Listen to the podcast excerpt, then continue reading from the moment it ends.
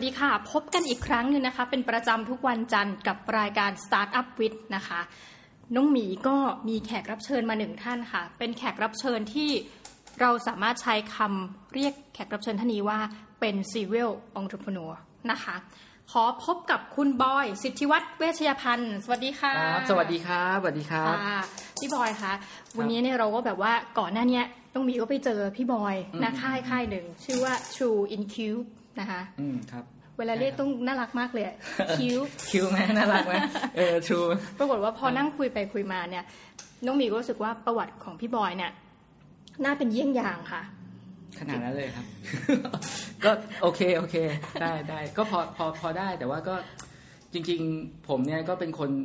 เรียกได้ว่าสมัยเด็ก ๆ ตั้งแต่เด็กเลยอะเป็นคนแบบอยากได้ มีกิเลสอยากได้อะไรนู่นนี่ไปหมด แล้วก็ โดย nature ของเราก็เป็นเด็กต่างจังหวัดด้วย แล้วก็พ่อแม่เนี่ยเราก็เป็นพ่อแม่แบบเชื้อสายจีนเนาะเขาก็จะไม่ค่อยแบบ spoil เราเท่าไหร่ เหมือนกับแบบเออถ้าอยากได้อะไร อยากได้ของเล่น อยากได้อะไรก็ไปซื้อเองดิทำไมจะต้องแบบมาขอเงินพ่อแม่ก็มีเออก็ลองหาเงินหาอะไรลองเก็บตังค์ซื้อเองเราก็รู้สึกว่าเฮ้ยของเล่นเราอยากได้เต็มไปหมดเลยอะแล้วแบบอย่าง อย่างเราอยู่ในครอบครัวฐานะปานกลาง ถามว่าพ่อแม่เราซื้อให้นะก็ซื้อให้ได้ แต่พอเราเวลาเราไปโรงเรียนนึกออกไหมเด็กคนหนึงไปโรงเรียนเนี่ยเพื่อนเราอะเขาก็จะมีแบบเครื่องเล่นเกมมีของเล่นนู่นนี่นั่นอะไรใหม่ๆแล้วเรารู้สึกว่าเฮ้ยคือทำไมพ่อแม่ไม่ซื้อให้เรา แต่แต่แต่นี้เป็นเรื่องที่ดีนะ เพราะสุดท้ายโตขึ้นมาเราเข้าใจว่าเออมันดีกว่า เพราะมันสอนให้เรารู้จักหาอะไรได้ด้วยตัวเองตั้งแต่เด็กครับ ประมาณนี้ อืมอันนี้คือ แปลว่า มีหัวใจของเป็นการเป็นผู้ประกอบการตั้งแต่เด็กเนาะเรียกว่างกตั้งแต่เด็กอะไม่คือคือคือคือเรียกว่าใช่คือแต่ว่าไม่ถึงกับโง่แต่ว่าอารมณ์แบบเฮ้ยอยากได้ของก็ต้องขนขวายด้วยตัวเองเนี่ยมันก็เลยความอ่าต่อสู้เพราะคุณพ่อคุณแม่สอนนิดนึงมานินิดนึงนี่ต้องมีอธิบายเทอมนิดนึงคำว่า serial entrepreneur เนี่ยจริง ๆ เราไม่ค่อยเห็นในเอ่อคนไทยมากนัก อาจจะมีแหละ แต่ว่ายังไม่ปรากฏให้เราเห็นคำว่า serial เนี่ยคือหมายถึงว่านักธุรกิจท่านหนึ่ง ทำธุรกิจไปอย่างหนึ่งเสร็จแล้วอาจจะขายนะคะ exit ก็คือขายขายให้กับนักลงทุนท่านอื่น แล้วก็ไปทำธุรกิจใหม่ เป็นลักษณะนี้เรื่อยๆนะคะ แต่อย่างพี่บอยเนี่ยในขออนุญาตเรียกพี่บอยครับ ก็ถือว่าเป็นนักธุรกิจที่เป็นนักธุรกิจตั้งแต่เด็กหัวธุรกิจ แล้วก็พอถึงเวลาการเวลาเติบโตไปอะเราก็เปลี่ยนโมเดลของตัวธุรกิจไปเรื่อยๆเนาะใช่ใช่ธุรกิจแรกที่พี่บอยทำเริ่มตอนอายุเท่าไหร่คะ โอ้นานมากตอนนั้นคือประมาณป .5 ประมาณป .5 ได้ คือสมัยก่อนเนี่ย ถ้าคุณผมบังเอิญว่าหน้าหน้าร้านขายยาผมอะ่ะมันจะมีพี่คนหนึ่งที่ขายแผงเป็นหนังสืออะวางแผงหนังสือขายอยู่หน้าหน้าหน้าร้านขายยา ผมก็ชอบไปเปิดหนังสืออะไรเขาดู ปรากฏว่าช่วงสมัยก่อนมันจะฮิตมากเลยที่หนังสือแฟชั่นหนังสืออะไรเงี้ยมันจะมีแบบคูปองให้สมัครตัวแทนจำหน่ายขายเสื้อผ้าผ่านแคตตาล็อก ขายแหวนเงินผ่านแคตตาล็อก คูปอง Mistine Cute Press อะไรพวกเนี้ย ผมเลยเอาละ ตอนป .5 เห็นเพื่อนเล่นวิดีโอเกมไงไอ้ Famicom อะไม่มีแม่ไม่ซื้อให้แม่บอกเออเก็บตังค์ซื้อเองลำพังค่าขนมก็นึกออกไหมสิบาทยี่สิบาทต่อวันเออเก็บเงินเมื่อไหร่จะได้เป็นพันวะ ก็เลยแบบ เออ อันนี้มันง่ายดีตรงที่ว่า เราแค่กรอกสมัครไปแล้วเขาส่งแคตตาล็อกมาให้เราฟรี แล้วเวลาเราขายของได้เนี่ย เราก็ได้ส่วนแบ่งยี่ห้าเปอร์เซ็นสี่สิบเปอร์เซ็นอย่างเงี้ยเราก็ จัดเลย เขียนใบสมัครไปหมดเลยครับ แล้วเขาก็เขาก็ไม่รู้ว่าเราเป็นเด็กหรอกเราก็แหมโกหกเอาก็มั่วได้ดิใครเขาจะไม่เช็คเฮ้ยพี่ฉลาดแต่เด็กเลยอะเขาบอกอายุ 18 ปีขึ้นไปใช่ไหมพี่ก็จัดเลยพี่ก็เขียนเลยคือเขียนชื่อตัวเอง20เขียนชื่อแล้วก็เขียน 20เขาไม่เช็คหรอก เอาจริงๆเขาอยากได้คนช่วยขายมากกว่า คือตอนนั้นเราก็แบบ อะ ขอให้กูได้แคตตาล็อกมาเหอะ แล้วแบบยังไง อันนี้มันก็ ถ้ามีออเดอร์ไปยังไงเขาต้องขาย นี้พอเรามาปุ๊บ อะ เนื่องจากเราเป็นเด็ก แล้วบ้านเนี่ย ร้านขายยาผมอยู่ข้างตลาดสด และตลาดสดที่ว่าเนี่ย ก็อย่างว่าแหละเขาก็รู้จักเราหมด เพราะเราอยู่ข้างๆเราก็ถึงเวลาปุ๊บอะได้เวลาแคตตาล็อกมาพร้อม เราก็ถือแคตตาล็อกปึกเนี่ย เดินรอบตลาดสดเฮ้ยปรากฏว่ามันง่ายกว่าที่คิดว่ะเพราะเพราะเราไม่ต้องพูดอะไรมากเลยเราแบบป้าป้าช่วยดู ช่วยดูให้ผมหน่อยว่า ป้าอยากจะได้อะไรแล้วป้าบอกผมนะเดี๋ยวผมสั่งให้ ด้วยความที่เราเป็นเด็กไงพวกป้าๆอะไรต่างๆเนี่ยเขาจะแบบ เออน่ารักดีเนาะไหนไหนป้าดูดิอุดหนุนคนละนิดคนละหน่อยคนละนิดคนละหน่อย เดินวนอยู่หลาดวันหนึ่งนะจนรอบจุกจุกจุกเย็น เราก็มาคำนวณยอดออเดอร์อีกทีเฮ้ยเป็นหมื่นนะคือแต่ละคนแบบเสื้อผ้าสองตัวสร้อยอันนึงแหวนอันนึงเครื่องสำอางน้ำหอมน้ำหอมเอาไปมาเดินปุ๊บเป็นหมื่นเลยแล้วว่าเฮ้ยมันเจ๋งว่ะหมื่นหนึ่งเนี่ยถ้าเราได้ค่าคอมมิชชั่นนี่ก็ประมาณสามสี่พันนะ เออ ก็มันประมาณยี่ห้าเปอร์เซ็นต์ถึงสี่สิบเปอร์เซ็นต์ไง ประมาณสามสี่พันหมื่นกว่าบาท แล้วก็แบบ เออดี พอเราทำไปสักพักหนึ่งเราก็รู้สึกว่า โอเค มันหมดแล้วไง คือป้าในตลาดเนี่ย คือเราวนไปรอบหนึ่งอันนี้ไปไปกี่รอบคะพี่โอ้จำไม่ได้แต่ว่าประมาณพักหนึ่งรู้สึกว่าจะเป็นเทอมเลยนะ ถ้าจำไม่ผิดคือ คือเราทำอันนี้อยู่ประมาณเทอมหนึ่งอะแบบเทอมที่เราเรียนอยู่อะเราทำอยู่ประมาณเทอมหนึ่งเรารู้สึกว่า เออ มันก็วนอยู่แค่เนี้ยเพราะอะไรเพราะว่า ป้าก็ไม่รู้จะซื้ออะไรนึกออกไหมพอมันถึงจุดจุดหนึ่งป้าก็แบบเสื้อผ้าป้าก็ซื้อกับหนูมาพักหนึ่งแล้วอะก็แบบไม่รู้จะซื้ออะไรแล้ว คือคือคือมันเลยกลายเป็นว่า คือถ้าถ้าเกิดเราทำธุรกิจเป็นตอนนั้นเนี่ยเราก็คงจะไปหาตลาดที่อื่นหรืออะไรที่อื่นที่ตอนนั้นเรามอเตอร์ไซค์เราขับไม่เป็นเลย คือมอเตอร์ไซค์เราขับไม่เป็นเลยเราก็แบบเอออยู่แถวนั้นอะเดินแถวนั้นอะ จนจนจนเขาจบละโอเคหมด พอหมดหมดมุกเสร็จ พอเราโตขึ้นมาหน่อย เราก็เริ่มแบบมัธยมอะไรเงี้ยพอเราเริ่มแบบโตขึ้นมาพักหนึ่งแล้วก็อืม ทำอะไรต่อดี ปรากฏว่ามันมีร้านเกมไปเปิดที่กาลสินคือกาลสินเนี่ยเป็นจังหวัดเล็กๆแล้วมีร้านเกมไปเปิดที่แบบเอาแผ่นเกมสมัยก่อนมันเป็น floppy disk ที่เป็นเกม Super Famicom แล้ว floppy disk มันก๊อปได้ เอาละพอดีเราก็เป็นเด็กเล่นเกม เราก็ไปเล่นเกมตามร้านพวกนี้ เราก็ไปบอกบอกพ่อแม่เราว่าเอออยากได้เครื่องเกมแบบนี้จะได้ไม่ต้องออกไปเล่นข้างนอก จะเล่นเล่นอยู่บ้านชวนเพื่อนมาเล่นที่บ้านจะได้แบบเออปลอดภัยด้วยดีไหม ก็ไปหาทางเหมือนเดิม ก็ไปหาเงินซื้อเองก็เอ้ยไม่ได้ช่วยเลยคือไม่เหว่าตุจะใช้มุกไหนเหตุผลนี้ไม่ได้ช่วยเลย แบบเออลูกจะได้อยู่บ้านไง จะได้ไม่ไปเกเรอะไรไง เอองั้นก็หาทางซื้อโอเคได้ ก็กลับมาปุ๊บเราก็เลยแบบ เนื่องจากพี่สาวเราอยู่กรุงเทพแล้วแล้วเดิมทีคุณพ่อเนี่ยเป็นคนกรุงเทพแล้วก็แกก็จะมีบ้านอยู่ที่กรุงเทพด้วยดังนั้นเนี่ยเออมันก็จะมีช่วงวันหยุดอะไรที่เราลงมากรุงเทพ เราก็จะแตกต่างที่ว่าเออเราได้มีโอกาสมาลงมากรุงเทพพอเรามากรุงเทพเสร็จปุ๊บเอาละเราเดินตามร้านเกมเลย มีเกมไหนที่เพิ่งออกใหม่ ๆ นะ เราก็ซื้อซื้อไอไอไอแผ่นเนี่ยไอ floppy disk เนี่ย ซื้อเพื่อที่จะกลับไปกระสินแล้วก๊อปขายโอ้โหก็มันก๊อปได้ไงมันแค่มีเครื่อง floppy disk A อะไดเออะมันก็ก๊อปก๊อปก๊อปก๊อปก๊อปก๊อปซื้อกลับไปก๊อปขาย แล้วเรากลายเป็นเหมือนเอเย่นต์สำหรับตลาดมืด ตลาด มันมืดอยู่แล้ว มันไม่เคยสว่าง คือสมัยนั้นน่ะธุรกิจร้านเกมไม่เคยสว่างผิดกฎหมายทั้งนั้นก๊อปหมด เพราะมันก๊อปง่าย มันแค่ floppy disk นั้นเนี่ย พอไปปุ๊บพวกตามร้านเกมเขาก็จะมาถาม ว่าน้องบอยมีเกมใหม่ มีเกมไหนใหม่ ๆ มาแนะนำพี่ไหมกลายเป็นว่าเราเป็นเหมือนเอเย่นที่เราเอาเกมจากจากกรุงเทพมาแล้วไอ้พวกร้านเกมก็พ่อค้าแม่ค้าเออก็จะมาก๊อปกับเรา ซึ่งต้นทุนพอพี่ดิสนะตอนนั้น ตอนนั้นมันจะแพงหน่อยแผ่นหนึ่งมันประมาณห้าสิบหกสิบาท ซึ่งซึ่งช่วงหนามันก็จะถูกลงเรื่อยๆ แผ่นเปล่านะ เราก็ไปขายเขาอ่าร้อยหนึ่งร้อยี่สิบเอากำไรนิดเดียว แต่ว่าพอเขาซื้อเราไปปุ๊บเขาก็ไปก๊อปต่ออะไรเงี้ยแล้วเอาไปเอามากลายเป็นว่าเราเทรด เราเทรดเครื่องเกมไปเลย เครื่องเกมมือสองซื้อมาขายไปเครื่องเกมมือสองอะไรเงี้ยก็อยู่ในวงการตลาดเกมพักหนึ่งในช่วงที่มันผิดกฎหมายนี่แหละปุ๊บปุ๊บปุ๊บปุ๊บก็เก็บตังค์ เอาไปเอามาไม่รู้เงินในบัญชีขึ้นมาเป็นสองแสนเดี๋ยวเดี๋ยวเดี๋ยวคือเฮ้ยจากแบบไม่กี่หมื่น อายุเท่าไหร่พี่ตอนนั้นน่าจะประมาณมหนึ่งมสองไม่เกินมสองอะเป็นเด็กมสองที่มีเงินเก็บสองแสนก็ก็เราทำอย่างนี้ไง turn ไป turn มาเป็นสองแสนนี่ตอนหลังอะมันก็คนทำเยอะ มันแน่นอนแหละพออะไรมันดีใช่ไหมพอคนก็แบบเออเอาบ้างทำบ้าง มันก็เลยไม่กลายมันเลยกลายเป็นว่าไม่มีแค่น้องบอยแล้วไงมันจะมีน้องอื่น ๆ ที่แม่งแบบ เออเฮ้ย work มีแบบอย่างเงี้ย สุดท้ายตลาดนี้มันก็ไม่ work เพราะว่าสุดท้ายเทคโนโลยีก็เปลี่ยนด้วย พอพอเริ่มพอพีดินมันก็จะเริ่มเป็นเครื่อง PlayStation อะไรพวกนี้ฮะมันก็จะเริ่มเปลี่ยน ทีนี้เราทำอยู่พักหนึ่งก็ว่าไม่เวิร์กว่ะ เราก็เลย โอเค หมดละสองแสนทำอะไรต่อดี ก็ม้าไปถามม้าช่วงนั้น ป้ากับม้าเริ่มเล่นหุ้นอืมเราก็เล่นไม่เป็นหรอก แล้วเราอายุยังไม่ถึงด้วย เราก็เลยแบบ ฝากเล่นหุ้นได้ไหม แต่ว่าฝากแบบเด็กๆนึกออกปะฝากแบบอะถ้าได้กำไรอะ ขอนะ แต่ถ้าขาดทุนอะ ไม่จ่าย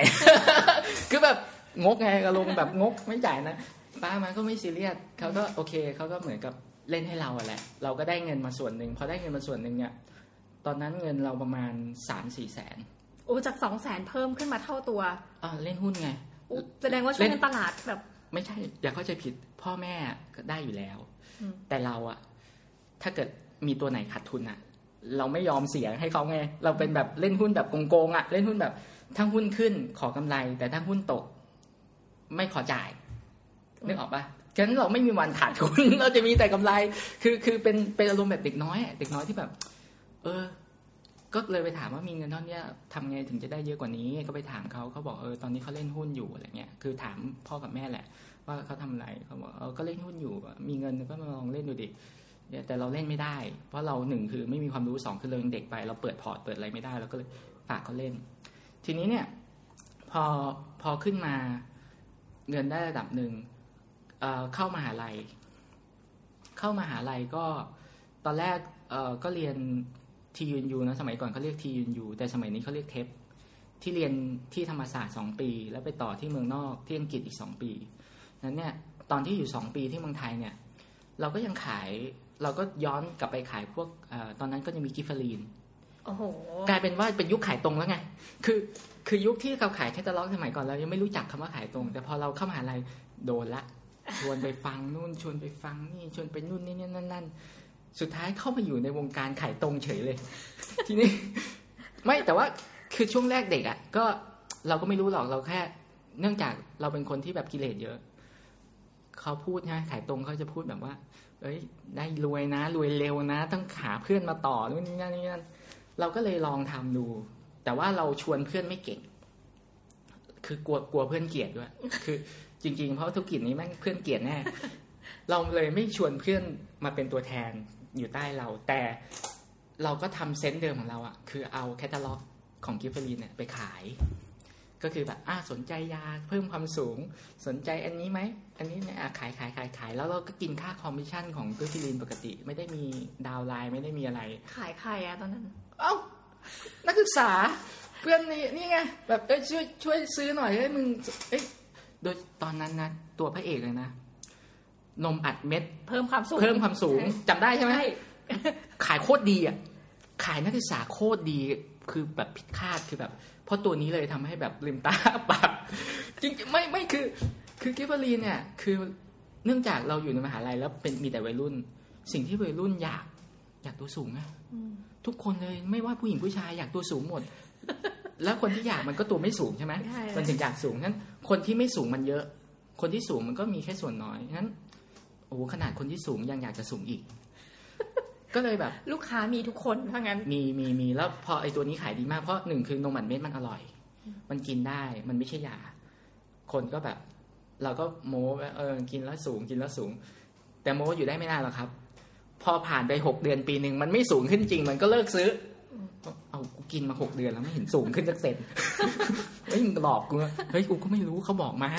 กูขายกูขายอย่างเดียวกูไม่ใช่คนผลิต เออเนี้ยก็โอเคขายขายขายก็ก็ก็จบแค่นั้นนี้เราก็มาต่อ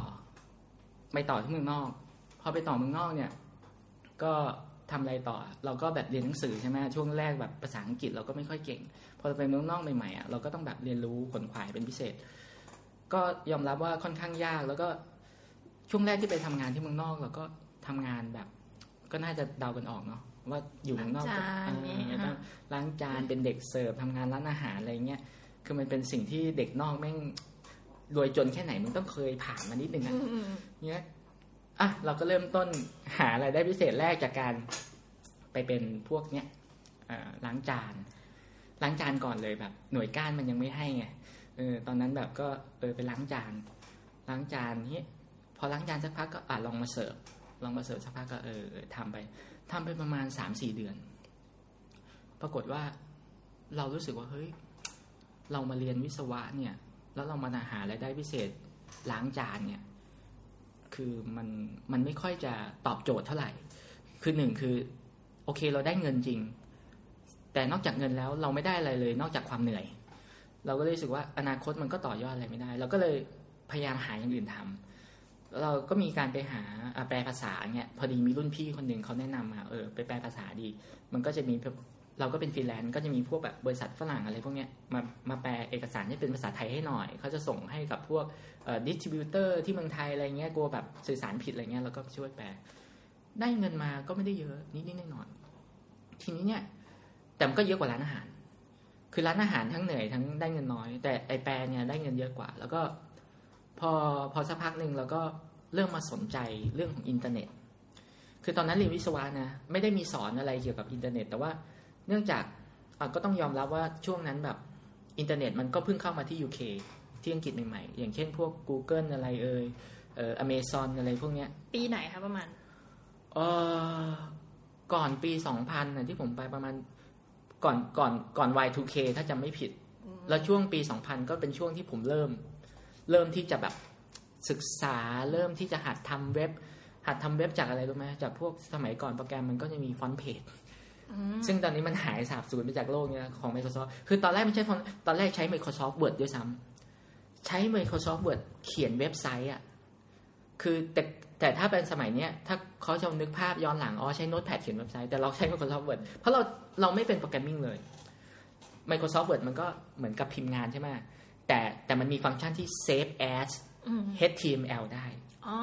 พอมัน save as HTML ได้ มันก็เป็นเว็บแล้วไงค่ะก็เหมือนกับเว็บแรกๆที่ผมทำนะ มันเหมือนแบบ เหมือนเอา Word มาออนไลน์อะมันก็ขี้เหร่มากเป็นสี่เหลี่ยมๆทีนี้ก็ก็เริ่มหัดทำจนจนเราเริ่มเก่งขึ้นเก่งขึ้นเก่งขึ้น มาใช้ FrontPage มันก็จะคล้าย Dreamweaver มันก็จะดีขึ้นมาหน่อย ทีนี้ทำอะไรล่ะ เราก็ไปสมัครเป็นพวก affiliate ของเว็บ Amazon เว็บ eBay หรือเว็บช้อปปิ้งอะไรที่มันอยู่ที่ UK อะเราสมัครเป็น web page แล้วเราก็รวบรวมสินค้าจากพวกแบรนด์พวกเนี้ยมาใส่ในเว็บเรา พอมาใส่ในเว็บเราเนี่ย ทุกครั้งที่มีคนคลิกสินค้าตัวเนี้ยผ่านจากเว็บเราแล้วไปซื้อของที่เขาเนี่ย เราก็จะได้ค่าคอมมิชชั่นกลายเป็นว่าเราทำธุรกิจโดยที่เราไม่ต้องลงทุนในเรื่องของสินค้าเลย เราขายสินค้าคนอื่น แต่อยู่ในเว็บเรา โดยที่เราก็จะแบบ เออโฆษณาวิธีโฆษณาสมัยก่อนอะมันยังไม่มี Google AdSense Google AdWords เนี่ยยังไม่มี คือผมจำได้ว่าประมาณปี 2000 เนี่ย มันเพิ่งจะเริ่มมี Google AdWords 2,000 กว่า ซึ่งยัง educate มาไม่ถึงคนอย่างเรา คือไอ้พวก first mover พวกแบบไฮเทคมันคงรู้กันแล้วอะว่าเกิดตั้งแต่ปีไหนแต่เราเพิ่งมารู้ปี 2000 กว่านี้ เราก็ตอนนั้นเราก็ยังไม่รู้จัก AdWords เราก็เลยวิธีการโฆษณาของผมคือ ปิ้นง่ายๆ เลยปิ้นโบชัวง่ายๆอะแล้วแจกในมหาลัยโปรโมทคนในมหาลัย แจกในคนในหอ เอาคนในหอก่อน ผมอยู่หอของมหาลัย แล้วมันจะมีฝรั่งอยู่หลายห้องเลยแจกคนในหอบอกคนในหอก่อน คนในหอมันก็ชอบแซวผมว่า เฮ้ Bill Gates บอกฮะไม่ใช่ Bill Gates คือตอนนั้น Mark Zuckerberg ยังไม่เกิด อ๋อ ไม่รู้จะแซวใครเฟซบุ๊กไม่มี คือตอนนั้นอะเฟซบุ๊กยังไม่มี ตอนนั้นผมยังใช้ hi5 ไม่ใช่ hi5 Friendster ตอนนั้นมี Friendster โอ้โหยังไม่มี Facebook ตอนนั้นอะคือแบบโอ้โหยุคโบราณมากใช้ Friendster แต่ Friendster นี่ก็ล้ำแล้วนะ เพราะว่าจริงๆ Friendster รู้จักคนมาเลยเพื่อนมาเลยกับเพื่อนสิงคโปร์แนะนำมาว่าเออลองใช้ไหม Friendster อะไรเงี้ย คนไทยไม่เคยรู้จักเลย Friendster เนี่ยจะดังในฟิลิปปินส์มากๆ ถ้าเป็นเอเชียเนาะมีฟิลิปปินส์แล้วก็ พอ Facebook นี่แหละทำให้ Friendster เนี่ยเจ๊งไป เออ ใช่ไหม แต่เราอะ เล่น Friendster social network แรกที่ผมเล่นคือ Friendsterไม่เล่นไฮไฟด้วยไฮไฟเล่น แต่ว่าไฮไฟมาทีหลังไฮไฟเล่นตอนกลับมาเมืองไทยแล้วไอ้ Friendster เนี่ยตอนอยู่อังกฤษเลย ยังเล่นเล่นแต่ว่าก็ไม่ได้ไปโฟกัสอะไรมากเพราะยังไม่เห็นประโยชน์ของมันเท่าไหร่ ก็ยังไม่ติดอะยังไม่ติด ทีเนี้ยเราก็เลยพอขายของพวกเนี้ย เราก็ได้เงินมาสักพักหนึ่งก็ ก็ได้เงินแบบเดือนหนึ่งประมาณสองสามร้อยปอนด์บางเดือนก็พีคสุดถึงห้าร้อยปอนด์ปอนด์หนึ่งสมัยนั้นที่กี่บาทคะสมัยที่ผมอยู่เนี่ยประมาณเจ็ดสิบห้าบาทเจ็ดสิบห้าอันนี้ช่วงพีคเลยนะ ช่วงพีคช่วงพีคช่วงก่อนที่มันจะดาวลงแบบโอ้โหแบบหน้าอนาถเนี่ย กลายเป็นว่าไม่เราไปเรียนเร็วเร็วไปเนาะถ้าเราไปเรียนช่วงนี้เราอาจจะเสียเงินน้อยหน่อยค่าเรียนอะไรเงี้ยคือตอนนั้นเราเราค่าเรียนค่าอยู่แพงมาก แพงมากเพราะว่ามันปอนด์ละเจ็ดสิบห้าบาท แล้วก็พอพอตอนนั้นเนี่ย หลังจากตรงนั้นเราก็เลยแบบเอ๊ะทำไงต่อวะคือคือคิดไปเรื่อยๆไงว่าทำไงต่อไอ้แค่นี้มันก็เห็นมีอะไรเลยแบบ ก็รับคอมมิชชั่นไป ปรากฏว่าช่วงนั้นเทรนด์มันมาเรื่อง pay per click search engine เออเมืองไทยพูดง่าย ถ้าพูดกับคนไทยเรื่องเนี้ย หูดับ คือไม่รู้เรื่องเลย แต่ตอนนั้นอะ เราอยู่อังกฤษ คำว่า pay per click search engine เอาคนอังกฤษก็ไม่รู้หรอก แต่คนที่อยู่แบบอย่างเราอะในวงการนี้พอเราทำมาสักพักหนึ่งเราจะเริ่มซึมซับวงการ เราก็เริ่มทำ pay per click search engine ขึ้นมา วิธีการของเราก็คือว่า เราไม่ได้เขียนโปรแกรมอะไรยาก เราดึงเราดึงผลการค้นหาจาก search engine อื่น ๆ เข้ามารวมกัน หนึ่งในนั้นก็จะมีพวกเอ่อ ArcGIS สมัยก่อนเรียก ArcGIS อืมอืมอืมปัจจุบันมันก็เหลือ Arc แล้วตอนนี้มันเหลืออะไรไม่รู้มันหายไปไหน ArcGIS ใช่ไหม Yahoo Search สมัยก่อน ArcGIS Yahoo Search Alta West Alta Vista เออ Alta Vista อะไรพวกเนี้ยคือแบบ Search Engine เล็ก ๆ น้อยๆโอ้จริง ๆ มันยังมีอีกเยอะ แต่ว่าจำชื่อไม่ค่อยได้แล้วมันเลือนลางมาก เราเรารวมผลการค้นหา Search Engine หลาย ๆ ตัวเข้าด้วยกัน แล้วเรามาจัดแรงกิ้งตามตามความ ความเหมาะสม สมมตินะผมยกตัวอย่างเอ่อ Search Engine สามตัวแล้วกัน สมมติมีสามตัวเอ่อสามตัวเนี้ยจัดให้ไอไอเว็บเนี้ยอยู่อันดับหนึ่งอยู่สองอันอืมแต่ว่ามันยังมีเว็บอื่นที่อยู่อันดับหนึ่งอยู่อันหนึ่งงั้นโลจิกของโปรแกรมเราก็คือว่าเราจะเอาเนี้ยมาอยู่อันดับหนึ่งเอาอันที่เป็นสองอันเนี้ยมาอยู่อันดับหนึ่งเพราะว่าเราไป research แล้วว่า Search Engine ส่วนใหญ่เอาเนี่ยอยู่อันดับหนึ่งแสดงว่ามันต้องดีใ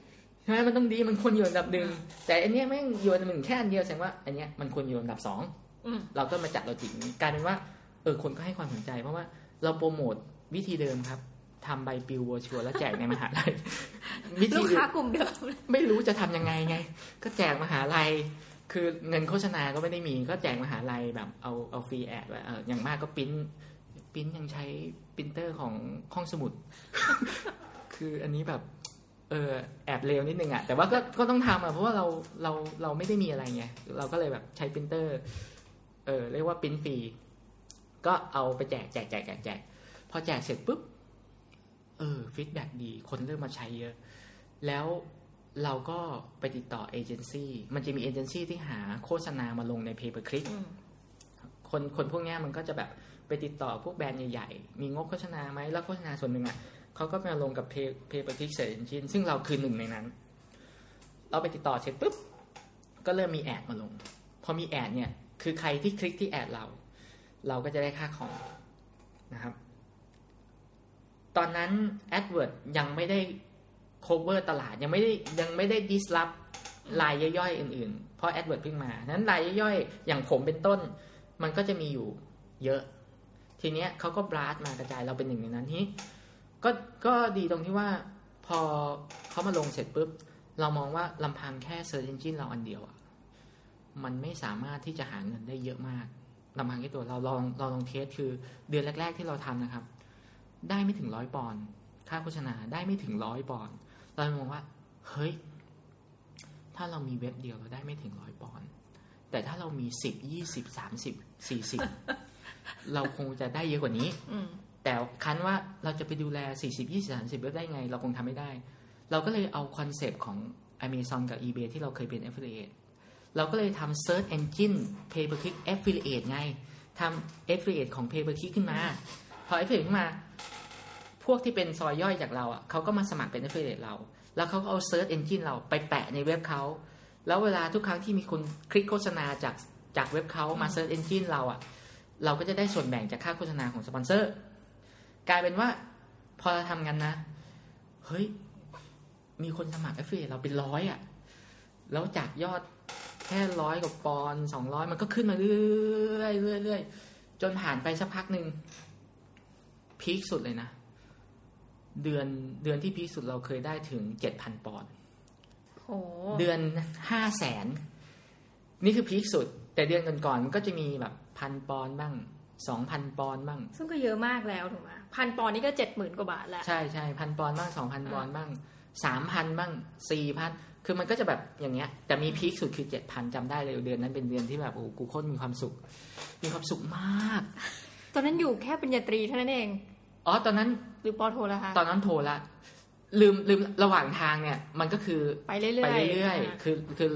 ช่วงหลังเริ่มไม่ได้บอก แรงแต่ว่าระหว่างทางเนี่ยตั้งแต่เริ่มขายของ eBay ใช่ไหมแล้วพี่เอ็ก็ไปเรื่อยๆ จนถึงปอโทไอไอไอช่วงที่ทำ pay per click เนี่ยมันเป็นปอโทละมันเป็นปอตรีไปปลายๆอืมและต้นปอโทคือเหมือนกำลังจะจบตรี แล้วกำลังจะต่อโทบังเอิญว่าเราผมเนี่ยไปสมัครเอ่อที่บาส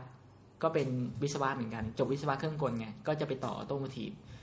แต่ว่าตัวเองอะชอบเรื่องอินเทอร์เน็ตมาก ก็รู้สึกว่า แต่ว่ามันมีมี choice อีกสองช้อยนะ ตอนแรก กลับเมืองไทยก่อนไหม แล้วไปทำงาน แล้วค่อยมาต่อโท กับต่อโทไปเลย เพราะเราถ้าเราเรียนวิศวะ แล้วเราต่อโทวิศวะมันจะง่าย ใช่ไหมมันจะต่อได้เลย มันใช้อันเนี้ยต่อได้เลย แต่ถ้าเราเรียนเรียนเรียนตรีวิศวะ แล้วไปต่อโท business เราต้องสอบ เราต้องนู่นนี่นั่น เราต้องทำอะไรคือเข้ายากอะพูดง่ายเข้ายาก เราเลย ต่อวิศวะเลย จะได้ได้ปริญญาโทได้จบจบไปทีเดียวอืมนี่คือความคิดตอนนั้น ซึ่งผิดปรึกษาพี่สาวพี่สาวก็บอกเรียนไปทำไมเสียเวลาชอบหรือเปล่าก็ไม่รู้กลับมาทำงานก่อนไหมคือพี่สาวพี่สาวเขาผ่านมาก่อนเขาก็จะรู้ว่าอย่างบอยเนี่ย ไม่น่าจะชอบวิศวะแบบจริงจังนึกออกดูทรงแล้วดูทรงแล้วน่าจะชอบทำธุรกิจมากกว่าอืมน่าจะชอบแนวแบบเทคโนโลยีไหมหรือทำธุรกิจไหมหรือแบบค้าขายเงี้ยไปเรียนพวก MBA ไหมหรืออะไรเงี้ยเขาก็เชียร์แต่แรกแต่เราก็แบบ ขี้เกียจอะเราอยากได้คือเด็กอะเด็กคือแบบจบโทอังกฤษมันเท่หรือเปล่าอะไรเงี้ยหรือว่าแบบจบวิศวะต่อไปเลยดีไหมมันจะได้ไม่ต้องยุ่งยากคืออมกูกูเอาโทษที ก็ขี้เกียจสอบใหม่ด้วยนึกออกมาถ้าไปสอบ MBA ก็ต้องสอบทุกอย่างอะไรใหม่หมดก็เลยก็เลยเรียนต่อโทวิศวะไป คือคือเงินที่เรียนปริญญาโทปริญญาตรีเนี่ยที่ต่างประเทศคุณพ่อคุณแม่เป็นคนอย่างเงินพ่อเงินแม่อยู่พ่อแม่แต่เราก็หาเงินของเราใช่เราก็เก็บของเราไงอันนี้คือ คือพ่อแม่ก็อย่างที่บอก พ่อแม่ไม่ได้เดือดร้อน พ่อแม่เป็นฐานะปานกลาง แล้วก็มีมีปัญญาที่จะส่งส่งลูกเรียน แล้วก็เราก็ไม่ว่า แต่แค่ค่าใช้จ่ายของค่าเทอมกับค่าอยู่นะอืมของฟุ่มเฟือยทุกอย่างเราซื้อเองหมด เสื้อผ้าสวยๆของเล่นเครื่องเล่นเกมแผ่นหนังแผ่นอะไรเนี่ยเราซื้อเองหมดคือเอ่อของที่มันเป็นของฟุ่มเฟือยอะเราจะไม่ใช้เงินที่บ้าน เงินที่บ้านจะใช้ก็จ่ายค่าหอ ค่าเรียน ค่ากิน ค่าอยู่ อย่างเงี้ย ขนาดเที่ยวเราก็ยัง ยังยังใช้เงินที่เราหาเองเที่ยว คือจริง ๆ แค่ตรงนั้นเนี่ยที่พ่อแม่ออกให้ก็เยอะมากถูกไหมเพราะมันก็เยอะๆก็เจ็ดปีสิบกว่าปอนด์ก็เป็นละปีเจ็ดสิบปีประมาณล้านหนึ่งแล้วกัน ตีกลมๆ ปีละล้านอืมในในยุคที่แบบว่าก่อน Y2K อะช่วงช่วงช่วงรอยต่อปี 2000นะถือว่าเยอะมากนะล้านหนึ่ง คือมันมันเงินค่าเงินของอังกฤษมันขึ้นเร็วมาก ช่วงที่ผมไปใหม่ๆมันหกสิบกว่าบาทอืมมันก็ขึ้นเป็นเจ็ดสิบแล้วมันขึ้นขึ้นเป็นเจ็ดสิบห้า แล้วมันก็ลงมาแล้วเนี่ยพอกลับมามันก็เริ่มทยอยลงเจ็ดสิบหกห้าหกสิบเนี่ยมันทยอยลงจากนี้เหลือประมาณ40กว่าบาทสี่สิบกว่านะบาทแล้วเออมันก็ทยอยลง แต่ตอนที่เราไปมันเป็นช่วงที่แบบเนี้ยหกสิบกว่าบาทค่อยๆขึ้นแล้วก็ปุ๊บเจ็ดสิบเจ็ดสิบเนี้ยขึ้นอะไรเงี้ย มันดันถูกตอนเรากลับ พอเรากลับมาปุ๊บด้วยเงินปอนด์ด้วยนะที่มีเงินเก็บ โอ้พอพอมันอากาศปุ๊บปรากฏว่า เรา turn ในที่เราจะ turn ได้มากกว่านี้เรา turn ได้น้อยลงอะเดอะน้อยลงประมาณ คือแบบ ตอนแรกอะเราเข้าใจว่าเจ็ดสิบห้าสบายแล้วกู พอกลับมาปุ๊บเราแลกเงิน เหลือเจ็ดสิบโอ้โหหายไปห้าบาทนะต่อปอนด์นะ เยอะนะ คือเยอะมากก็เลยแบบอืมก็ช่างเหอะจะได้ แต่มันก็ลงมาเรื่อยๆลงมาเรื่อยๆจนจนก็นี่แหละ อย่างที่เราทำพอเราทำไอตัว pay per search หุ้นกับคนมาเลด้วยนะ ทำคำคำตัวส่วน คือเราทำในส่วนของดูแลภาพรวมของของตัวเว็บของธุรกิจของอะไรด้วย ส่วนคนมาเลเนี่ย เนื่องจากก็ต้องยอมรับภาษาอังกฤษเขาเก่งกว่าเรา คนมาเล ก็เลยกลายเป็นว่าเขาก็จะไป deal business เรื่องของเอเจนซี่คุยคุยเอเจนซี่คุยสปอนเซอร์คุยอะไรให้เรา อันนี้เขาช่วยเราได้เยอะในส่วนนั้น คือเขามีความรู้ด้านเป็น dev เป็นสาย dev แบบเราไหมไม่เขาเป็นวิศวะอ๋อเหมือนกันเอ่อเป็นคือวิศวะโยธาด้วยเราเป็นวิศวะเครื่องกลเขาเป็นวิศวะโยธาอะ ทำไมเขาถึงต้องการเราอะถ้างั้นอะคือต้องถามว่าเราทำไมต้องการเขามากกว่าเลยเพราะว่าเราเป็นคนเริ่มโปรเจกต์เราทำไมอ๋อเราทำไมเราเป็นคนชวนเขามาอืมเพราะเพราะเห็นเขาว่าเขาพอเล่าให้เขาฟังเล่าให้เขาฟังแล้วทำอย่างนี้เขาก็อินพอเขาอินเขาอยากทำแล้วก็โอเคอยากทำก็มามาช่วยอ๋อเออเขาก็เลยแบบ พยายามช่วยเหลืออะไรช่วยได้เขาก็ช่วย คุยกับพวกสปอนเซอร์ คุยกับพวกเอเจนซี่ให้อะไรเงี้ยคือช่วงปกติเราจะเป็นคนคุยเอง ซึ่งเราคุยแบบ ก็แบบได้บ้างไม่ได้บ้างงงบ้างไม่งงบ้างอะไรเงี้ย แต่เขาคุยเขาอาจจะมีเรื่องของ negotiation เราอาจจะบอกว่าเฮ้ยขอเปอร์เซ็นต์เพิ่มได้ไหมอะไรอย่างนี้ขอ trial ได้ไหมคือเขาก็จะมีลูกล้อลูกชนลูกเยน้ออะงลูกอะชนเยอะกว่า คือเรียกว่ามีมีพวกแบบเนี้ยเยอะอืมซึ่งเราแบบ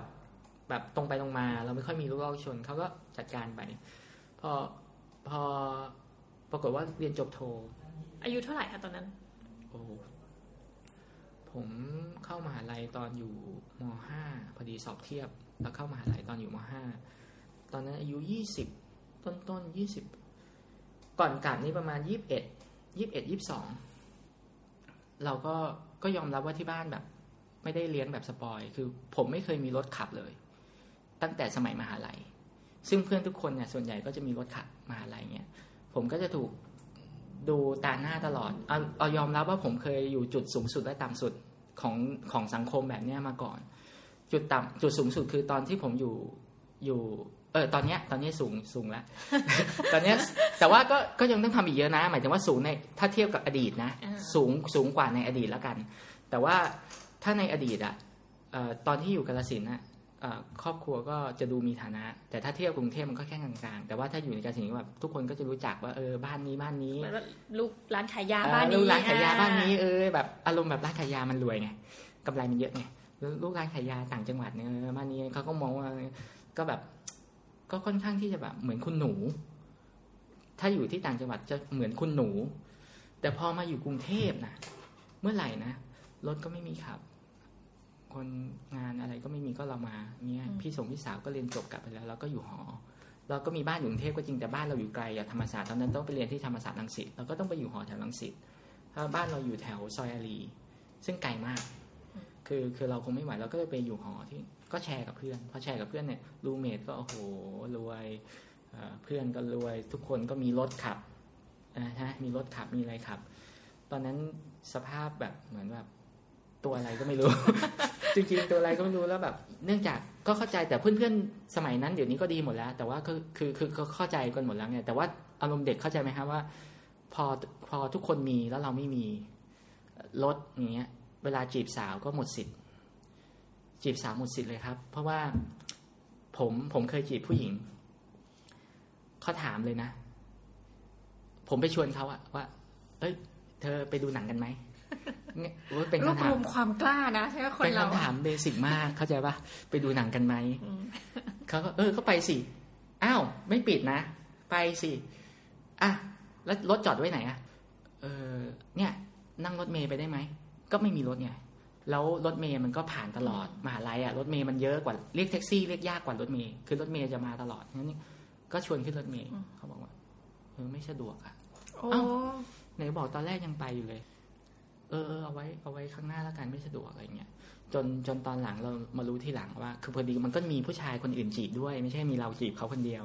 จนตอนหลังก็แบบมีเพื่อนมีเพื่อนของเขามาบอก ก็เราก็คุยเราก็ถามเพื่อนเขาแล้วว่าเฮ้ยตอนนี้เป็นไงอ๋อเป็นแฟนคนนั้นไปแล้วอ๋อเหรอเออพยายามจีบจีบไม่ได้ว่ะทำไมวะเออ เออเขาก็บอกอยู่ว่าเนี่ยเห็นบอยไปจีบเขาอะไรเงี้ยเออแล้วทำไมเขาทำไมไม่เลือกเราวะหรือเขาไม่อยากคบเราวะอะไรเงี้ยเขาบอกเลยนะว่า เออ ไม่มีรถไงโอ้นี่เป็นเหตุผลของใช่ใช่ใช่เด็กมหาลัยใช่ใช่ด้วยนะไม่มีรถว่าเขาบอกว่าแบบจะไปไหนมาไหนก็ไม่สะดวกอะไรเงี้ย คือขึ้นรถเมล์มันก็ไม่สะดวกอะไรเงี้ย ไม่มีรถ โอ้โหแบบสภาพแล้วตอนนั้นคือตอนนั้นก็แบบตัวเล็กๆผอมๆดำๆจากต่างจังหวัด แล้วก็เสื้อผ้าก็ใส่ตัวใหญ่ ๆ เพราะอะไรรู้ไหมเสื้อพี่ชาย คือคือคือบ้านมันเป็นอย่างเงี้ย คือคือแต่แต่เราก็ขอบคุณนะ เพราะว่าถ้าไม่มี การควบคุมแบบนั้นเนี่ย เราก็คงเป็นเด็กที่แบบไร้สาระฟุ่มเฟือยหรือเป็นวัยรุ่นใจแตก แต่แต่เด็กก็ขอบคุณแต่ว่าก็เขาถ้าในสังคมของของวัยรุ่นของกรุงเทพอะมันต่างกับต่างจังหวัดโดยสิ้นเชิงพอเข้ามาเราก็เหมือนบ้านนอกอะที่แบบใส่เสื้อตัวใหญ่ๆกางเกงตัวใหญ่ซึ่งเป็นกางเกงพี่เสื้อพี่อย่างเงี้ยก็เลยแบบ แต่เพื่อนๆเขาจะซื้อเสื้อผ้าที่แบบ match พอดีหุ่นเขาพอดีเดินดู smart ดูเท่ดูเป็นแฟชั่นอย่างเงี้ยเรากลายเป็นเด็กงองแงงพอเรางองแงงเราก็ไม่แคร์ แต่เราก็โสดไม่มีแฟนเลยนะ ช่วงช่วงมหาลัยจีบใครไม่ได้ material ต้องยอมรับว่ามันคือ material จริง ๆ เราไม่มี material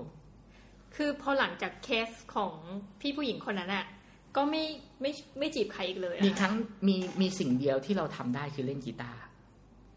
เออเล่นกีตาร์เรามีวงในคณะเราเอง เราเล่นกีตาร์อย่างเงี้ยมีสิ่งเดียวเลยที่เราจะให้ผู้หญิงมาสนใจเราได้บ้าง ต้องบอกว่าสนใจเราได้บ้างนะ แต่ไม่ได้เป็นแฟน ไม่เป็นแฟนแต่สนใจแบบอุ้ยเท่น่าเอ้ยรักเอ้ยร้องเพลงกันหน่อยเอะไรเงี้ยคือพอดึงดูดได้บ้างแต่ไม่ได้เป็นแฟน เพราะว่าผู้หญิงพูดตรงก็ไม่ได้เอา ไม่ได้เอาแค่ผู้ชายเล่นกีตาร์เป็นอย่างเดียว มันก็ไม่ได้มันก็ไม่ได้ตอบโจทย์ นึกออกไหมไม่ได้ตอบโจทย์ ผู้หญิงจริง ๆ พี่บอยว่าแม้เขาเขาเขาคุยกันวันนั้นว่า ผู้หญิงเนี่ย อะสมมติไม่ได้ผู้หญิงแล้วคนทั่วไปเนี่ยพอสมัยมัธยมอะเราจะไม่มองว่าพ่อแม่เขาทำอะไรบ้างโดยไหมเขาจะว่าอุ้ยพี่คนนี้หล่อจังเลย เออเออเออมัธยมเป็นนักกีฬาเอาไม่ถ้าเป็นนักกีฬาคุณก็เป็นนักดนตรีใช่ใช่ใช่หรือหล่อไปวันๆเนี้ยใช่ใช่โอ้ทุกคนก็จะแบบตอนประถมอะเอ้ยตอนมัธยมอะใช่เพราะตอนมัธยมผมเป็นเชียร์ลีดเดอร์ด้วย จริง ๆ คือคือจริงเหรอคือเอาพูดง่ายนะหน้าตาแบบเนี้ยไม่ได้หล่อนะแต่ถ้าอยู่ต่างจังหวัดแค่ขาวกับตี๋จบเชื่อไหมถ้าอยู่ต่างจังหวัดสมัยนั้นนะสมัยนั้น แต่สมัยนี้คนขาวตี๋ต่างจังหวัดเต็มเลย สมัยนั้นอะแค่ขาวตี๋ตี๋มันน่ารักละมันก็เป็นเชียร์ลีดเดอร์ได้ เป็นนักดนตรีด้วยร้องเพลงด้วยป๊อปเลย ตีปิงปองเป็นนักกีฬาด้วยเออเป็นนักกีฬาเป็นหลาย ๆ อย่าง ก็ hot มากตอนมันตอนมัธยมยังบอกว่าสูงสุดต่ำสุดผ่านมาแล้วไงก็ฮอตมากสมัยมัธยมงั้นเนี่ยมัธยมเลยกลายเป็นที่แบบ ก็ค่อนข้างแบบเออคุณหนูไงคนก็จะมองภาพคุณหนู เป็นเด็กกิจกรรมนี่นั่นพ่อแม่รวย เออนั่นแหละ มันก็เลยผ่านช่วงนั้นพอพอมาถึงกรุงเทพมันไม่ใช่หน้าตาอย่างเราคนกรุงเทพเต็มเลยขาวๆตีๆก็ทั่วไปปะวะอุ๊ยผมผอมไม่เห็นมีอะไรเลย ตอนนั้นผอมขาวๆตีๆผมผอมคือคือเรียกว่ากระจอก ใช้คำนี้ได้เลยกระจอก มาถึงกรุงเทพปุ๊บกระจอก เทียบกันไม่ได้เลย หน้าตาก็ไม่ได้ดี เพราะคนหน้าตาดีเยอะ ต้องยอมรับคนหน้าตาดีเยอะมาก ก็ ก็ไม่ได้ดีทีนี้ก็เลยกลายเป็นว่า ไม่มีอะไรดีนอกจากเล่นกีตาร์เล่นกีตาร์คนเล่นกีตาร์ก็เยอะ ก็ใช่ไหมล่ะ ผู้ชายทุกคนอะส่วนใหญ่เล่นกีตาร์ได้เออมันจะมีบางยุคที่เขาแบบว่าใช่ไหมคนก็เล่นกีตาร์กันเยอะก็เลยก็ก็อย่างน้อยดึงดูดแต่ไม่เป็นแฟน เพราะถือว่าเบสิกคนไม่ถ้าคนเล่นกีตาร์ไม่เป็นแต่หล่อรวยจบละโอเคหรืออย่างน้อยหน้าตากลางๆมีรถ ก็ยังมีโอกาสได้มากกว่าคนที่แบบ นั่งรถเมล์ก็ พาเดทสาวนั่งรถเมล์พาเดทสาวนั่งรถเมโอ้ล์ไม่คือไม่น่าเชื่อว่าจากระดับโรงเรียนมัธยม ซึ่งเขาอาจจะดูที่หน้าตาและคุณสมบัติบางอย่าง มันกลายเป็นเรื่องของนะสิ่งภายนอกจริงๆอะเงินทอง ไม่คือถ้าเข้ากรุงเทพเรามัมันคนละเรื่องอะเข้าเข้ากรุงเทพแล้วแล้วมหาลัยอะ ก็มหาลัยธรรมศาสตร์ด้วยแหละ มันก็จะแบบนะ คนก็จะแบบก็มีฐานะด้วยเรียนเก่งด้วยโปรคือเรียกว่าโปรไฟล์ไงโปรไฟล์ดีอืมคนเด็กธรรมศาสตร์เนี่ย เออก็มีพวกนักเรียนแบบช้างเผือกเรียนอะไรอย่างนี้ก็มีแต่ว่า คนส่วนใหญ่ที่ผมรู้จักก็จะทั้งเก่งทั้งรวยทั้งหน้าตาดีทั้งอะไรสารพัดก็ไปอยู่ไหนหมดแล้วไม่รู้ตอนนี้ ก็อาจจะแก่ขึ้น อาจจะอายุมากขึ้นแล้ว อะไรเปลี่ยนไป แต่ก็ แต่ก็แต่พอคนเหล่านี้โตขึ้นเขาก็มองเขาก็ไม่มองก็ตอนนั้นก็เป็นเรื่องของเด็กแล้วอืมพอโตขึ้นก็วุฒิภาวะก็มีใช่ไหมเขาก็จะความเหลื่อมล้ำในถ้าคนที่แบบมีโลจิกหน่อยอะนะ เขาก็จะรู้สึกว่าอย่างอย่างอย่างเพื่อนๆเราเนี่ยเขาก็จะเหมือนกับยอมรับเรามากขึ้น พอโตขึ้นนะพอโตขึ้นมีหน้าที่การงานที่มั่นคงอะไรเงี้ยคนอื่นก็จะเริ่มแบบเออคุยกับเราดีขึ้นยอมรับมากขึ้นไม่เหมือนสมัยเด็ก ๆ ที่ล้อล้อกันแบบว่าล้อแรงอะล้อแบบไอเด็กเด็กเด็กกาลสินธุ์ไอเด็กต่างจังหวัดโอ้มีล้ออย่างนั้นด้วยอะโอ้มันมีอยู่แล้วคุณคือคือคือใครได้ยินเลยอะโอ้มันมีอยู่แล้ว แรงกว่านั้นอีก เออออกอากาศได้บอกไม่รู้ แต่โดนหนัก มันมีอยู่แล้วสังคมมันมีอยู่แล้ว เอาแรงสุดอะไรอะเราออกอยากแบบคือ อย่างนี้คือน้องหมีเนี่ยเป็นเด็กกรุงเทพที่เรียนที่กรุงเทพมาตลอด เพราะฉะนั้นเราจะไม่รู้ถึงความรู้สึกของโอ้โหโดนหนักคือเรามีเพื่อนนะที่มาจากต่างจังหวัด แต่คือเพราะว่าเราก็เราก็รู้สึกว่าเขาก็พุ่งพุ่งตรงเพื่อนที่มาจากต่างจังหวัดอะเก่งเส้นทางในกรุงเทพกว่าน้องหมีเขาจะคอยบอกเราว่าให้เป็นอย่างนี้เราก็รู้สึกว่า ไม่ไม่ได้มีอะไรแตกต่างอะถ้าถ้าส่วนตัวเรา อืมอะแต่พี่บอยโดนอะไรมาที่ทำให้รู้สึกว่าโหต้องขนาดนี้เลยเหรอเคอะไรเงี้ยเคยเคยมีความรู้สึกน้อยเนื้อต่ำใจนิดหนึ่งตรงที่ว่าช่วงมหาลัยอะเราเวลาเราจีบสาวธรรมศาสตร์หรือที่ไหนก็แล้วแต่รังสิตหรืออะไรหรือมอกรุงเทพอะไรพวกเนี้ยเรารู้สึกว่าเราไม่มี option อะไรเลย แล้วพอเราจะไปจีบเนี่ย เราก็เลยไปปรึกษาบรรดาเพื่อนๆที่เขาแบบ hot hot ๆเฮ้ยทำไงวะแนะนำกูหน่อยแบบอืมอย่างน้อยแบบเอออยากจะลองแบบจีบจีบๆหรือมีแฟนสักคนอะไรอย่างเงี้ยคือไม่มีแฟนแต่ทุกคนแบบ happy หมดหานะหาได้เพื่อนไม่ยากบางคนเปลี่ยนแล้วเปลี่ยนอีกนี่หรอวะคือคือบางเข้าคนใจใช่ไหมบางคนแม่งเราไอ้เหี้ยเปลี่ยนอีกแล้วเหรอไอ้เหี้ยมีแฟนใหม่แล้วไอ้เหี้ยมีแฟนใหม่แล้วกูยังไม่มีสักคนมึงมีมึงมีกี่คนแล้วเนี่ย คือเรียกว่าเพื่อนแบบฮอตๆก็เปลี่ยนแฟนกันแบบสี่ห้าคนสิบคนแล้ว เราแม่งยังไม่มีสักคนเลย โสดมาตลอด เราก็เลยแบบทำไงดีวะเออไปปรึกษา โอ้โห สิ่งที่เพื่อนถามกันมาคือ ตัวมึงอะมีอะไรดีบ้างไหมคคือเขาพูดโอ้เขาพูดโดยที่ไม่ได้คิดอะไรเขาอาจจะไม่อ่อาจจะเขาอาไม่จได้จะคิไม่ดใช่อะไรอะไร แต่เราจุกถึงว่ามึงอะมีขอะไรนาดนี้มึงอะมีอะไรดีบ้างไหมคือเขาคือเขาอาจจะพูดเพื่อพยายามช่วยบอกว่า เออ ถ้ามีอะไรดีกูจะได้ไปพรีเซนต์หรือกูจะได้แบบอ่าอ่าแนะนำอะไรอย่างเงี้ยแล้วแล้วเราก็อึ้งไปพออึ้งไปเขาก็ตอบแทน อ๋อมึงเล่นกีตาร์เป็นไงอ่าเห็นไหมอ่าเออมึงเล่นกีตาร์เก่งไงแค่นี้เปล่าวะก็เลยบอก มันก็เลยถามต่อเอาที่บ้านมึงทำอะไรอ๋อพ่อแม่กูขายยาขายยาอยู่ต่างจังหวัด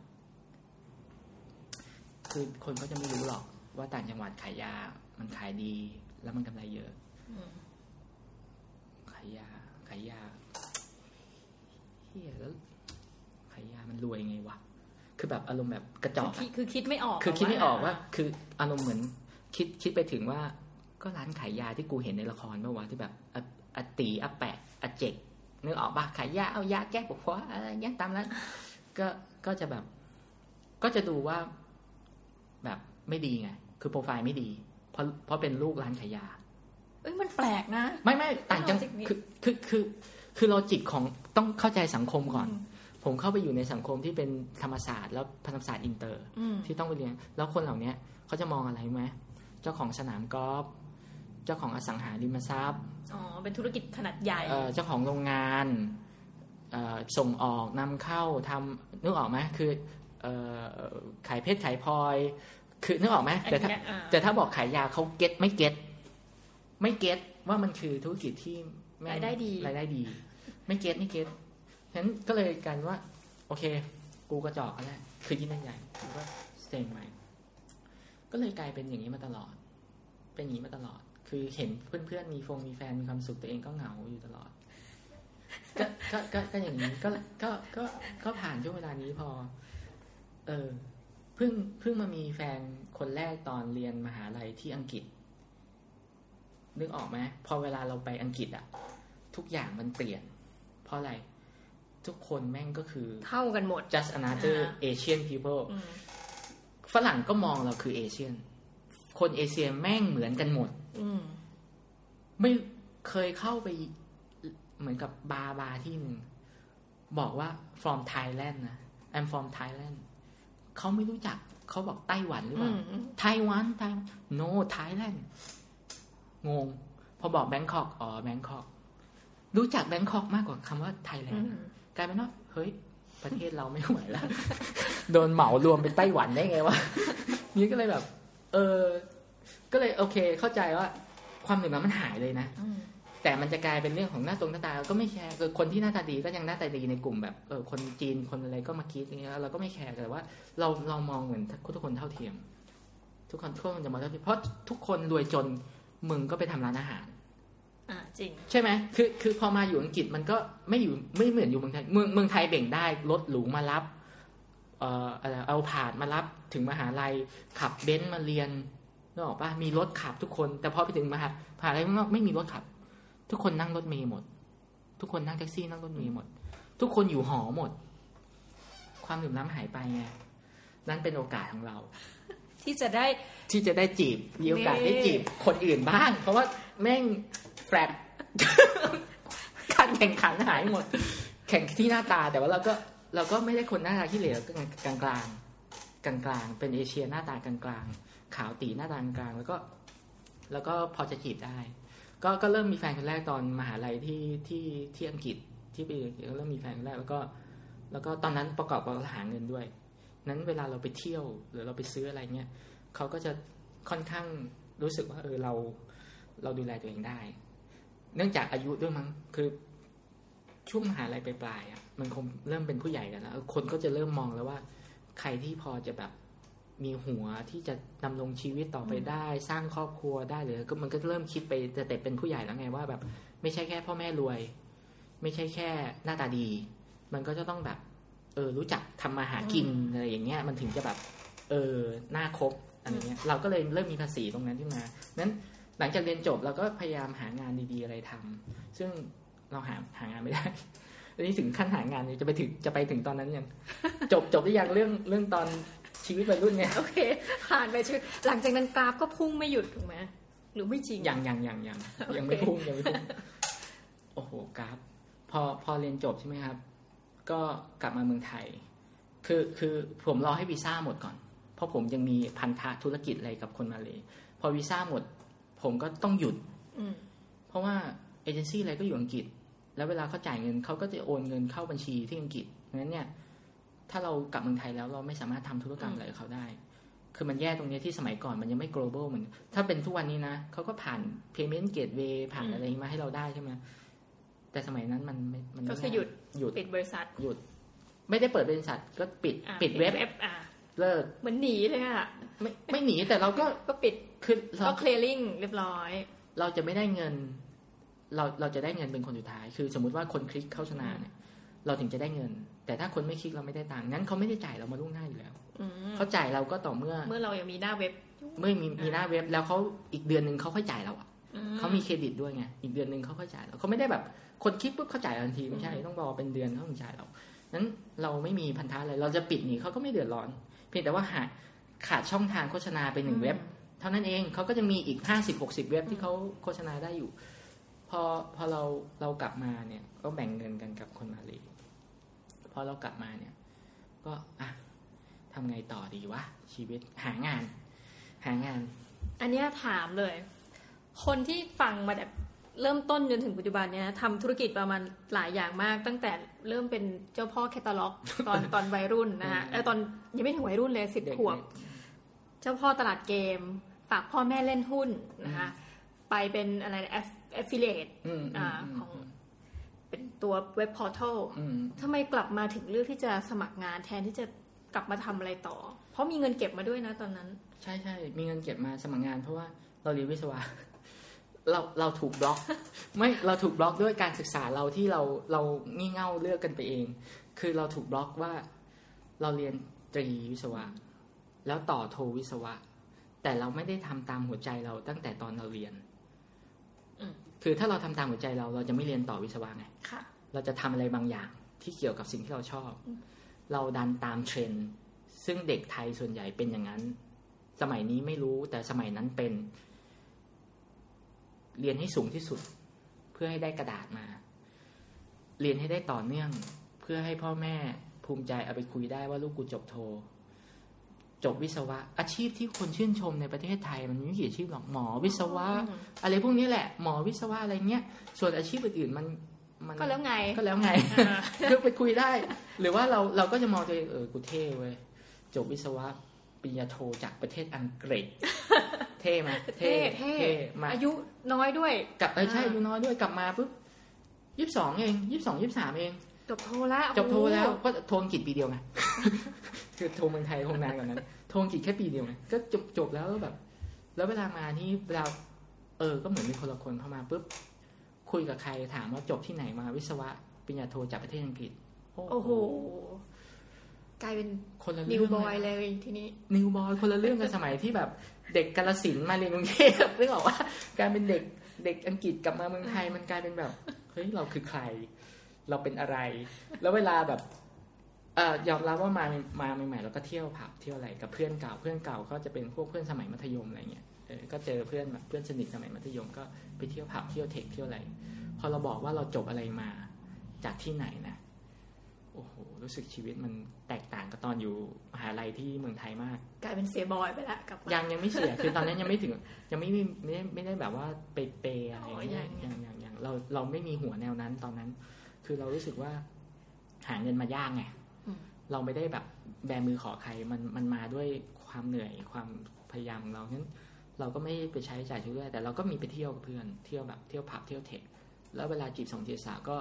พอบอกโปรไฟล์ปุ๊บเขาก็ยอมที่จะคุยด้วยไปเดทด้วยไปอะไรอ้าวจริงยอมที่คุยด้วยไปเดทด้วยไปอะไรด้วย แล้วก็แบบ ก็ก็เริ่มก็เริ่มจะมีแฟน คนคนที่เคยคบที่อังกฤษก็ก็ห่างกันไปอะไรเงี้ยก็จะเริ่มมีคนใหม่คนใหม่ก็ก็เริ่มมีความสัมพันธ์กับรู้แล้วคำว่ามีแฟนเป็นยังไงอืมก็ก็จะมีคนนี้ไม่ใช่ก็เลิกอะอะก็พูดความจริงแล้วเราไม่ใช่คนเจ้าชู้แต่ว่าพอเราคบแล้วมันไม่ใช่ หรือคบแล้วเรายังมีใจให้คนอื่นแสดงว่าคนนี้เราไม่ได้รักจริงละ สมมุติเราคบคนนี้ปุ๊บเรายังมองผู้หญิงคนอื่นแล้วเรายังอยากจะคุยกับผู้หญิงคนเนี้ยแสดงว่า เออ มันไม่ใช่ละอืมแสดงว่าเราไม่ได้รักเขาจริงๆงั้นเราอาจจะต้องแบบหยุดพื่อไปพบคนที่เราคิดว่าเออเราชอบเขามากกว่าอะไรเงี้ย มันก็เลยกลายเป็นอย่างเงี้ยพอพอมาสักพักก็หางานวิศวะทำเพราะจบวิศวะอืมง่ายไงเรซูเม่จบวิศวะหางานวิศวะไงก็ไปหา ก็สัมภาษณ์ก็มีหลายที่ครับที่เป็นออโต o มทีฟไปสัมภาษณ์เอ่อ ก็มีอยู่ที่หนึ่งที่คิดว่าดีแล้วโอเค แต่ว่างานเราไม่ชอบคืออย่าง SCG เรียกเรียกเราไปตำแหน่ง sales engineer ไปขายเมล็ดพลาสติก ไปขายเมล็ดพลาสติก แล้วก็คือเราจบนอกมาไงจบโทด้วย เงินเดือนเราก็มีในใจ ว่าเราไม่สตาร์ทหมื่นห้าแน่อืมๆเราต้องสตาร์ทสาม สามหมื่นในยุคประมาณสองพันสอง2,000นิดสามอืมประมาณสองพันสามสองพันสามสองพันสี่ถ้าไม่ผิด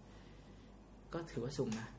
แต่แต่เราถ้าไม่ได้เท่านี้เราไม่ทำเราก็ตั้ง goal ไว้แต่ว่า sales engineer เขา convince นะว่าอ้าวยังไม่รวมค่าคอมนะอ่า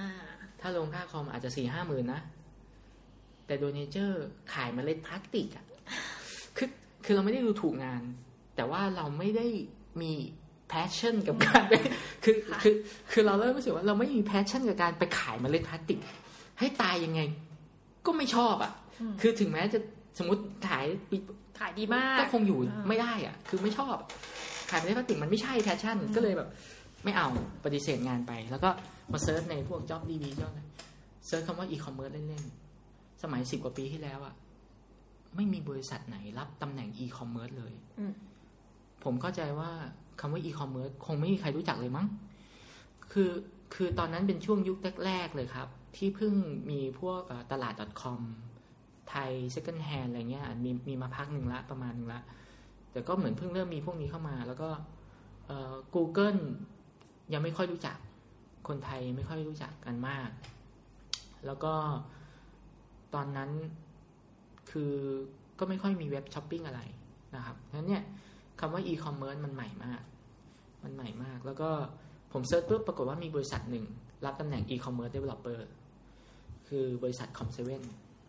อ่าคนที่ไม่รู้จัก Com7 เนี่ย ถ้าจะไปซื้ออุปกรณ์อะไรเกี่ยวกับ Apple ทั้งหลายเนี่ยเขาเป็นคนใช่ขายเขาเป็นคนขาย คือ Com7 เนี่ยเป็นเป็นอ่าทำธุรกิจกับขายอุปกรณ์คอมพิวเตอร์มาตั้งนานละ ตอนนี้น่าจะตอนนี้อยู่ในตลาดหุ้นเรียบร้อยครับ เป็น Public Company แล้วก็เปิดมาผมว่าน่าจะ20แล้วมั้งผมผมก็ไม่ได้นับ แต่สมัยที่ผมเข้าไปสัมภาษณ์กับเขาใหม่ๆอะเขาเปิดมาพักหนึ่งแล้วนะน่าจะเกือบ10ปีแล้วมั้งตอนที่ผมเข้าไปเอ่อวันแรก คือเขาคงหาอยู่แหละ คงหายากอะ e-commerce developer อะวันแรกที่ที่ผมเข้าไปสัมภาษณ์ ผมก็ไปสัมภาษณ์กับ retail retail director คนหนึ่งพอพี่คนนี้เขาได้สัมภาษณ์ผมแล้วได้เห็น ประวัติที่ผมโม้เกี่ยวกับผมทำ affiliate มา ผมทำ search engine pay per click ผมทำอะไรมาที่มันแบบโคตรตรงอะอืมประสบการณ์แม่งโคตรตรง แต่เรียนไม่ตรงกันนั่นเองแต่แค่แบบเอาจบวิศวะ วิศวะออโต m มทีฟเกี่ยวอะไรวะอืมคือปุ๊บปุ๊บปุ๊บปุ๊บปุ๊บเขาเลยบอกว่า เอางี้ไหมคุณบอย คุณบอยไปทำ presentation มา แล้วอาทิตย์หน้าเนี่ย เดี๋ยวจะนัดผู้บริหารให้เข้าฟัง แล้วคุณบอย present เลย ว่าคุณบอยจะทำอีคอมเมิร์ซยังไง ผมก็กลับไปเตรียม กลับไปเตรียมแบบทำ present present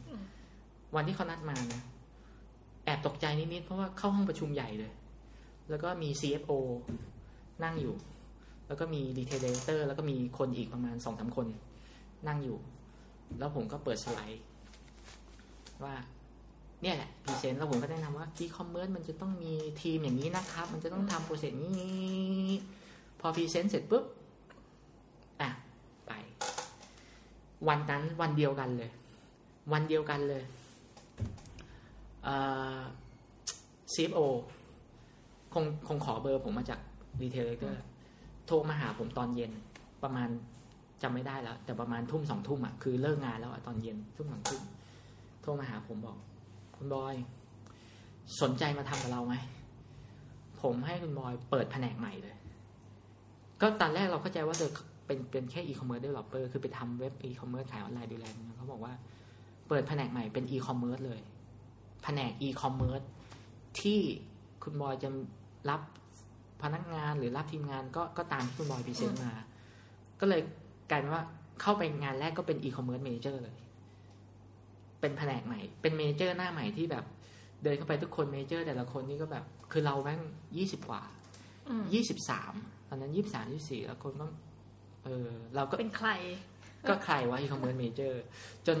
ก็ก็น่าหมั่นไส้นิดนึงอยู่ เพราะว่า เพราะว่าเราเขาก็จะรู้กันว่าเราจบนอก อืมไอการที่เราจบนอกนี่แหละ เราเลยไฟแรงไงเราแม่งแบบ โคตรหัวไฟหัวแบบอืมกูอยากจะเปลี่ยนประเทศไทยมากๆเลยกูนึกออกว่าคืออารมณ์เด็กนอกเพิ่งกลับมาใหม่ๆมันรู้สึกว่าอุ๊ยเบื่อไปหมดเลย เมืองนอก เมืองนอกมันเป๊ะบางอย่างอืมมันเป๊ะไงพอพอเมืองนอกเราไปเจอบางอย่างที่มัน เออ แบบเนี้ยมันน่าจะโอเค มันน่าจะ workเออค่ะ นี่ ตอนนี้เราก็แบบว่าคุยกันมาถึงจากแรกเริ่มเดิมชีวิตของพี่บอยที่แบบว่าเป็นเด็กต่างจังหวัดเข้ามาเรียนในกรุงเทพจนกระทั่งไปเรียนที่อังกฤษนะแล้วก็กลับมาได้ตำแหน่งงานในบริษัท Com7 อืมนะคะ เดี๋ยวจะเป็นยังไงเนี่ยเราไปติดตามกันในคราวหน้านะคะสำหรับวันนี้น้องหมีเนี่ยขออุบไว้เท่านี้ก่อน คราวหน้าจะเป็นอย่างไรเนี่ยเดี๋ยวเราไป